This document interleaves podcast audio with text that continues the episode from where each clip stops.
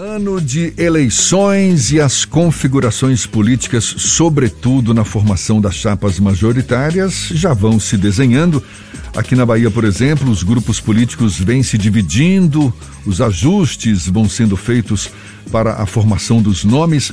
Até agora, além de ACM Neto e provavelmente o de João Roma para o governo do estado, o nome de Jerônimo Rodrigues foi lançado pelo PT partido do atual governador Rui Costa.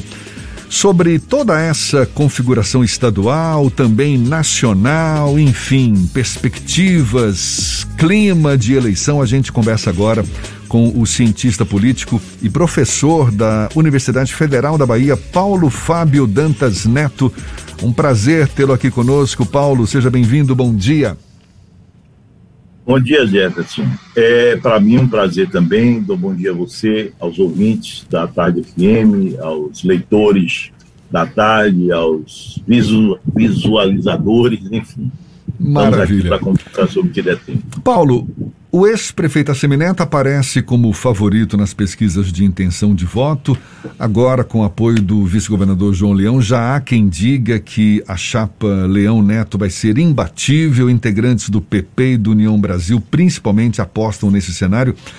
Mas, por exemplo, na disputa ao Senado, tem também o senador Otto Alencar, que deve concorrer a uma vaga pelo grupo governista, ou seja, é possível que haja uma disputa mais acirrada para o Senado? É o cenário que você vislumbra também na disputa pelo governo do Estado? Ou nesse, nesse ponto a disputa ficou mais fácil para um dos grupos?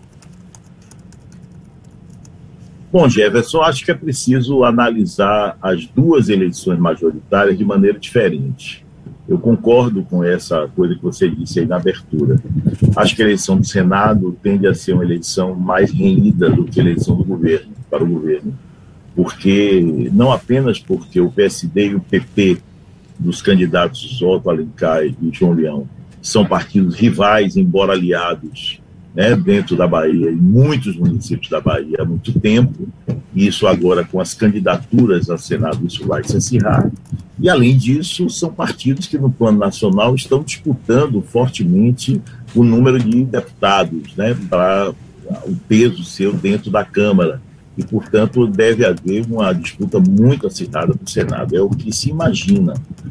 No plano do governo estadual, acho que a solução, a, a retirada da candidatura do ex-governador Jacques Wagner e a sua não substituição por um nome forte também, como seria o do senador Alencar, a princípio traça um quadro de que a campanha do PT pode fazer uma boa campanha, pode fazer uma boa figura, mas os prognósticos não são animadores do ponto de vista eleitoral, a não ser para a possibilidade dessa candidatura ajudar a eleição de deputados de esquerda.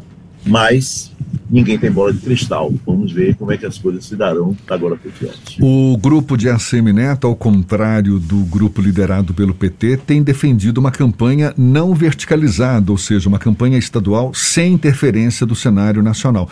Você aposta na efetividade dessa opção ou vai ser inevitável? a nacionalização da campanha na Bahia, inclusive para o grupo de Assemineto?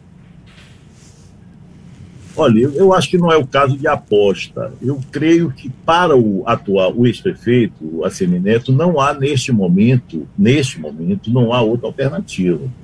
Porque, como nós sabemos, ele é um político que, a nível nacional, teria toda a afinidade com uma candidatura agregadora que representasse a chamada terceira via.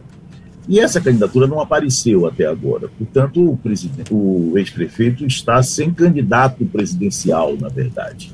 Então, é evidente que a sua estratégia só pode ser essa tentativa de estadualizar o pleito e poder, inclusive, não criar tensões maiores em relação a isso, permitir que os eleitores da Bahia sigam o caminho, digamos assim, se deixar as condições normais sem ninguém interferir, a tendência pelo menos é o que as pesquisas indicam, que os eleitores escolham, e escolham Lula.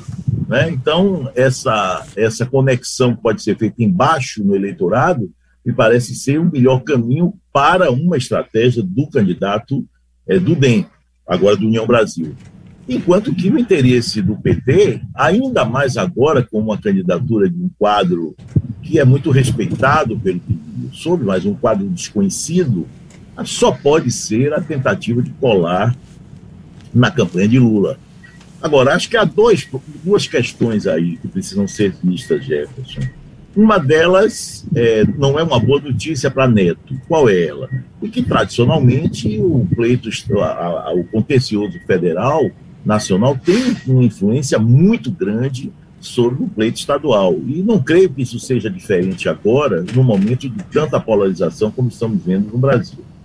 Mas há uma notícia também que não é muito agradável para o, o, o campo do PT. Significa que é, há uma. Se existe de um lado essa tendência, essa tradição, essa, né, essa lógica, de outro lado também há, nem, sem nenhuma dúvida, um, um descompasso entre as, as intenções de voto até agora depositadas do ex-prefeito de Salvador e os demais candidatos. Então, o que é que vai acontecer, já que Wagner saiu da, da, disputa? Então, é possível que você tenha as duas coisas. Você tem uma grande influência do plano nacional, isso sirva para reduzir a diferença, mas não seja suficiente para tirar a vitória da Semineto. Mas, repito, são especulações. A campanha eleitoral não começou ainda. Professor, antes de tudo, dizer que é uma grata satisfação voltar a falar com o senhor depois de tanto tempo. O, em 2010, nós tivemos aquele episódio do rompimento do MDB, do, então PMDB, com o Jacques Wagner, e aí havia uma expectativa de que esses votos do MDB tornassem aquela campanha eleitoral mais acirrada. Nós podemos comparar o rompimento do MDB em 2010 com o rompimento do PP em 2022 ou é impossível fazer esse tipo de entrelaçamento, de correlação?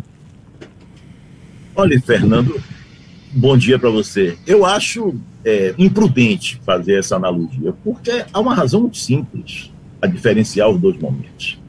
O PT era poder no, estado, no, no país, né? O governo Lula e Lula com altíssima popularidade.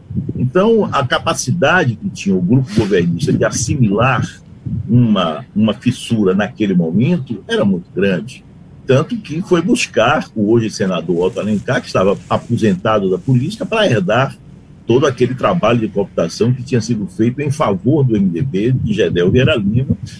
Não foi nem em 2010 a ruptura, na verdade. Gedel começou a se distanciar em 2008, nas eleições municipais, armando estratégias do próprio MDB nas eleições.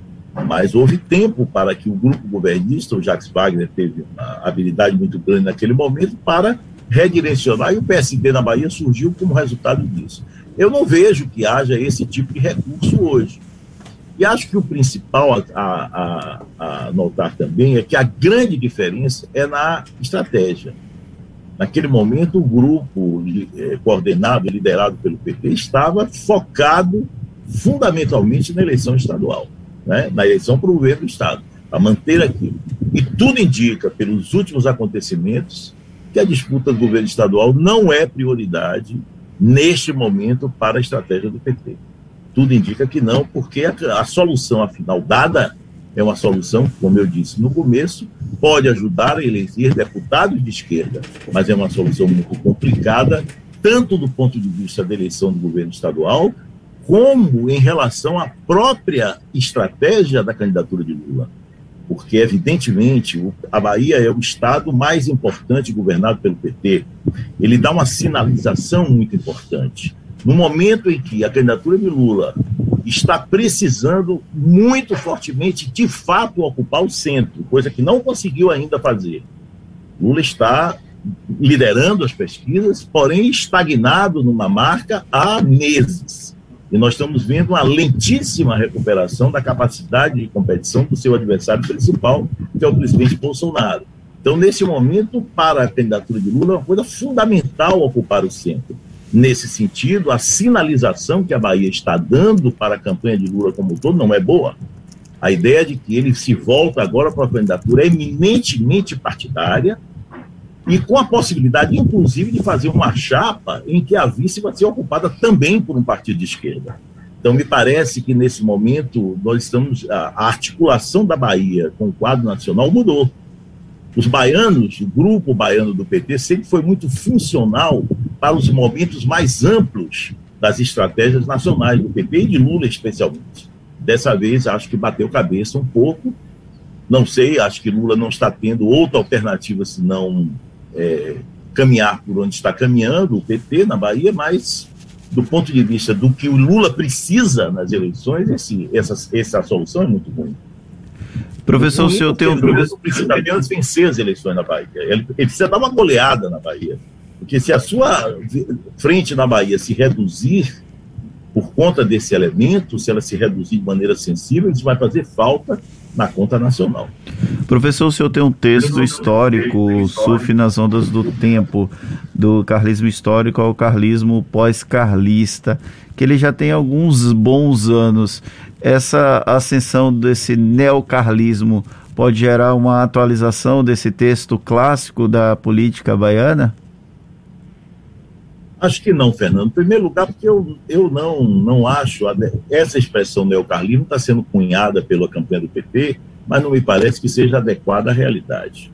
Eu não creio que exista nenhum neocarlismo na Bahia nesse momento. O fato do Assemi Neto estar com a, a aceitação que tem não tem nada a ver, ou melhor, tem a ver apenas do ponto de vista simbólico, que ele explora secundariamente com o que foi o carlismo lá atrás.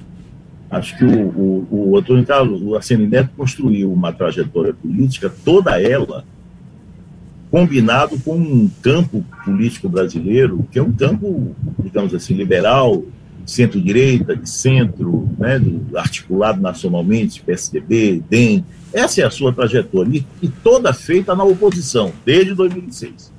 Né, são 15 anos de oposição no Estado e no, no, no plano federal pensar em neocarlismo, pensar em carlismo como alguma coisa que se faz à sombra do poder, é uma contradição em termos. Então, eu não acho que estejamos diante de um fenômeno de neocarlismo. Inclusive porque o antigo grupo carlista, que se desfez em 2010, naquela eleição que você mencionou, esse grupo hoje, se nós formos olhar as suas raízes, as suas, os seus frutos mais jovens, eles estão muito bem distribuídos entre os dois principais grupos da política baiana, entre o grupo governista e o grupo da oposição. Então, acho que não tem espaço para essa expressão do neocarlismo. Acho que o que está em jogo agora é uma outra coisa. O Assemineto é talvez a expressão do que se pode chamar de tentativa de terceira via na política brasileira que não conseguiu lograr ainda nenhuma candidatura relevante para presidente da República, e por isso esse é o seu calcanhar de Aquiles.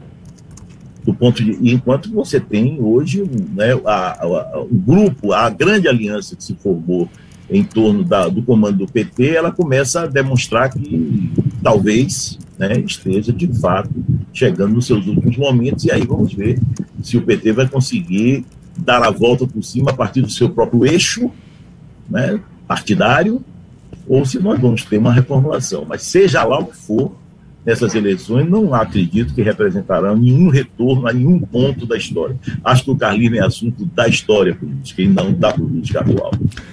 Professor Paulo Fábio, sempre um prazer ouvir suas análises. Muito obrigado pela atenção dada aos nossos ouvintes. Espero que a gente tenha oportunidade de conversar mais, porque desdobramentos políticos certamente teremos muitos ainda nessa corrida, seja ao Palácio de Ondina, seja ao Palácio do Planalto.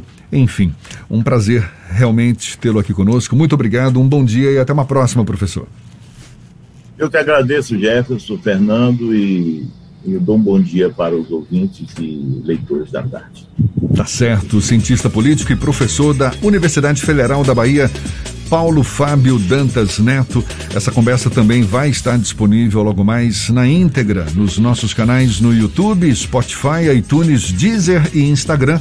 Agora, 8h45 na tarde FM.